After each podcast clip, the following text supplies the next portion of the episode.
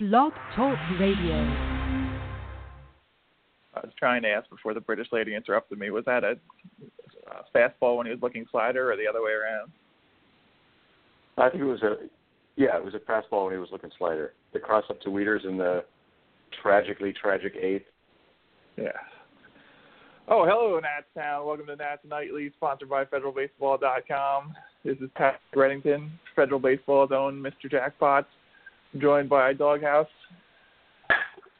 We're a little series wrap up here. Doghouse, I don't want to get on a rant here about this post-Gollum malaise, but I'm going to. Brian Goodwin is not a major league hitter. Oh, wait, he hit a home run today. Scratch that one. Why is Wilmer Difo still on the roster? When are they going to fix this bullpen? They're not going anywhere without a bullpen. Who did kidnap the Lindbergh baby? I'm starting to think the first 61 games were a false flag operation designed to trick DC fans into believing we had a shot. Trinan, man. When are they going to get rid of him? He stinks. Also, that was a spaceship in Roswell in 1947. Lizard people are running a secret government in D.C. The deep state is controlling it all. And don't get me started on fluoride in the water, impurifying our precious bodily fluids. Your thoughts? I think that's just what they want you to think. Damn it, that's always the answer. That was my best Alex Jones impersonation. 5-1 times, Rangers. Good times. 5-1 Rangers. Better than this game. If we don't laugh, we cry. 38-24 after a 5-1 loss. Swept by the Rangers. We'll start with the good stuff. They scored a run. Brian Goodwin got a hold of an 0-1 fastball from Austin Bibens-Dirkx. Leadoff home run into the right field bullpen. Goody's second. He took some guff for a K and a big AB late in the game yesterday. I thought he had a good at-bat in that one, actually, but he got off to a strong start today. Harper singled in the next at-bat. That was the only hit for the next 19 batters, however, as Austin Bibens-Dirkx pounded the strike zone. Dusty Baker pointed out his first pitch strike efficiency, got off to a good start in most of the at-bats, and Nats just couldn't figure the journeyman out. Man, you want your conspiracy theories. This Austin Bibens-Dirkx, whatever the heck his name is, he is clearly a lizard person from planet Zorpton. I tried to look him up at the beginning of the game here, and I could find two articles on him on Fangraphs, both of which were about his performance in the Venezuelan Winter League from, 2012. So, the dude, defines some guy I've never heard of. And so, of course, the Nats dutifully swing early, ground out, hit weak fly balls, and generally look the hungover bunch of light-hitting fools, which is a darn shame considering the milestone and gem that Scherzer put up here this evening or afternoon, whatever the heck time it is. This is all just – I tell you, it's the Grays, man, them and the lizard people and the orbital mind control rate and the chemtrails. Oh, don't get me started. I'm sorry. Chemtrails are real, man. I don't know what you're talking about. Dusty Baker called Shin-Soo Choo, Max Scherzer's nemesis from the AL, 12 for 21, two doubles, triple, two home runs for a 5.671, 6.67, 1.048 line against Scherzer in his career. Took him deep for a solo shot on a 98-mile-an-hour 2-2 fastball with two out in the third. 1-1 at that point. Choo's second home run of the series. You mentioned Scherzer collected his 2000th career K in the fourth. Any guess as to how many Ks he has in 2+ seasons in D.C. at that point? You can go with a range. I'm gonna guesstimate 350. 679 at the beginning of his third season in D.C., which is pretty ridiculous. I looked the number up and couldn't believe it, so I just had to see if anyone would get him close to that one. Ended up with 10 Ks on day seven. No. That's a ridiculously high number. 7 and a third total, three hits, three runs, two earned runs, one B-ball. 10 Ks, I should say. Got in a little trouble in his final inning of work there as I pull up the game day, which was having trouble all night. Unfortunately, I have to watch the poor guy doing game day in front of me having a fit when it doesn't work for him, and went out for a part of the game. But Delino DeShields hit a one-hop liner right in Anthony Rendon's gut, charged with an error on Rendon there. Jerks and Profar walks. Chu was coming up, so Dusty Baker said he went to the pen, noting the numbers of Chu against Scherzer. Oliver Perez walked him. You had one job to do, Oliver. Loaded the bases there. Blake Kynan came on. First pitch he threw. You want to talk about one job here? You want to talk about one job? Tried and crossed up Wieters. Go-ahead run comes in. Elvis Andrews triples. Max Scherzer's start is wasted. The bullpen struggles again. Any thoughts on all that garbage I just threw out there? It was a bunch of hot nonsense in every possible direction. I mean, even that walk, I didn't go back and look at it on PitchFX, but pitch track is usually pretty good for in and out, and that ball was on the corner. I mean, that was over the black. We're not talking skirting the edge. That was on the corner. That was a legit strike that should have been called, given the width of the zone. In past years, that was a plain miss, especially since a ball at that same distance over the plate had been called a strike earlier in that AB. So that was a little frustrating to see. I'm not sure Scherzer stays in even if he doesn't walk him, and we still face the disaster pile that is the Nats bullpen. They don't pitch any better when they're hungover, apparently. Or they don't pitch any better than the rest of the Nats hit on a hangover.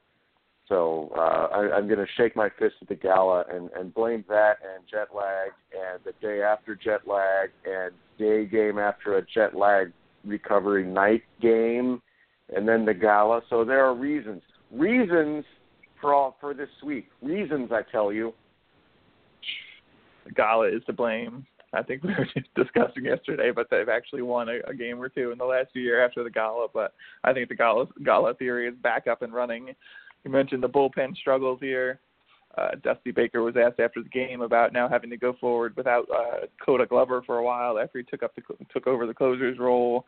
I'm trying to pull up his quote here. He basically said it wasn't easy beforehand. It's not going to be any easier now, essentially, because now they're missing the guy who was closing out games. We didn't do a show the last couple of days, but Koda Glover revealed after he blew a save yesterday that he'd gone out there with a sore back that he injured in the shower, which he gave much too much detail on. But reaching for his Axe body wash. This is the second time now. We've talked about it last year. He had the hip labrum, ended up being a labrum tear. He didn't tell the team about it until he felt like it was a stabbing pain in his hip and eventually admitted that something was wrong.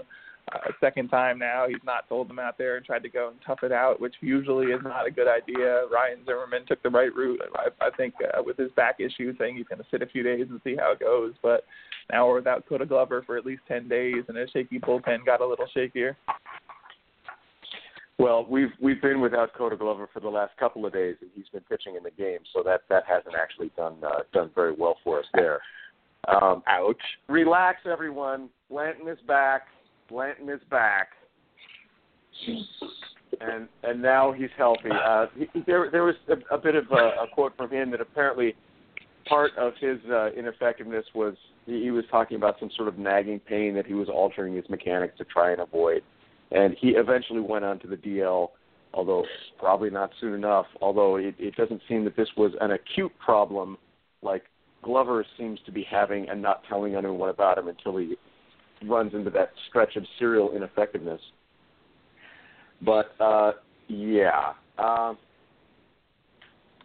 bullpen struggles certainly don't look to get any better anytime soon. I don't know if this is going to start creating pressure for an early panic move as opposed to a later, somewhat concerned move. Rizzo doesn't seem the type to give in too much to this. At some point, you have to take whatever deal is left, which then turns into looking like a panic move because it's the only move you can make. So I don't know what my point is in all of this other than I'm glad I'm not the one who has to fix this problem. The other injury, as I mentioned, Ryan Zimmerman injured his back in some way, diving for a ball in L.A., played 2 games after that, but decided to sit out throughout his whole Ryan-essence. I don't know. It's the worst hashtag ever. Dusty Baker. I see what you did there. Dusty Baker has been trying to talk about keeping him healthy being the most important thing here. This is the first little kink for Zimmerman, who's dealt with injuries the last couple of years. It's been great so far this year. The Ryan Zimmerman we always wanted and never quite got the last few seasons, but he said he thinks he'll be back by tomorrow. We'll have to see when the lineup's gone, but Adam Lind has filled in admirably when he's played so far this year. They can go for a little while with him, but I don't expect him to produce anywhere close to what Zim was doing when he was out there. So this could be another big issue for the Nationals if they don't get Zimmerman back in the short term. Yeah.